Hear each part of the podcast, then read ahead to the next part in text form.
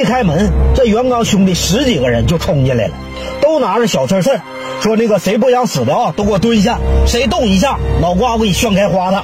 这帮客人呢，谁不害怕呀？都蹲下不敢吱声了。这帮人呢，上去就把桌上的米啊全给拿走了，桌椅板凳给砸稀碎。这肥肠说：“你们哪儿的呀？这是霍忠贤三哥的厂子。”这帮人一听。说霍忠贤三哥的厂子，行，给他点教训，就给这肥肠啊前胸后背就给扎了好几下。这肥肠当时也害怕了，哎，捂着伤口往这一蹲，也不敢吱声了。袁刚的兄弟呢，拿着这米儿就走了。后脚这霍忠贤回来，一听说这个事儿啊，当时都气炸了。袁刚，你啥人呢？啊，这面答应我了，米儿也收了，你就派兄弟来砸我场子？霍忠贤是干憋屈，但是也没办法。第一呢是干不过袁刚，第二呢这霍忠贤也刚从这大学里出来，不想惹事儿了。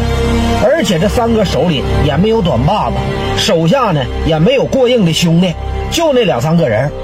肥肠吧胆儿比较小，扶不起来；狗皮柱子呢还不错，但是呢也不足以跟袁刚抗衡。三哥呢也挺憋气，说这咋整呢？他妈总有一天，我肯定得报复这个袁刚。这没过两天，三哥正在那闷闷不乐呢，局上就有人敲门。当时肥肠开的门，肥肠一看这人满脸胡茬子，虎瘦嶙峋，个儿也不高。肥肠不认识，说你找谁呀？这人啊，说我找三哥霍忠贤。肥肠说啊，三哥有人找你。火忠贤呢，当时在里屋，里屋有个办公室，放米儿，哎，放点工具，小刺刺啥的。这走到门口一瞅啊，来的不是别人，正是他大学结拜的四弟张法英。走到门口一瞅啊，来的不是别人，正是他大学结拜的四弟张法英。这俩人啊，当时就抱在一起了。火忠贤三哥呢，找出来大半年，俩人啊，终于见面了。张法英是咋找着的呢？忠贤三哥出来开上局以后，哎，去过大学看过他们，给留的地址就是和顺街的义和家园。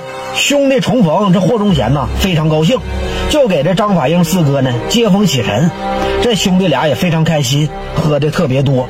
周贤三哥在这酒局上啊就喝了不少，喝着喝着就郁闷了，借着酒劲儿啊就把这个袁刚砸场子的事儿就给说了，说那个袁刚啊二道的大混子。但是我火中贤，我不怕他。你等我起来的，我早晚干死袁刚。太他妈欺负人了！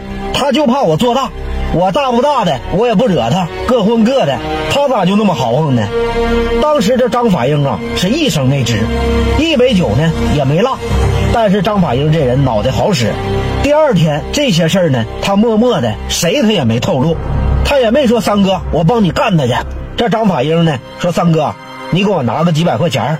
我那个出去转一转，三哥呢那时候一天呢也能抽个千头八百的，三哥就给这张法英拿了一千，说那个四弟啊，你出去吧，三哥呢就不陪你了，你买套衣服回家里看看。这张法英说那行，三哥我拿着了，就不跟你客气了。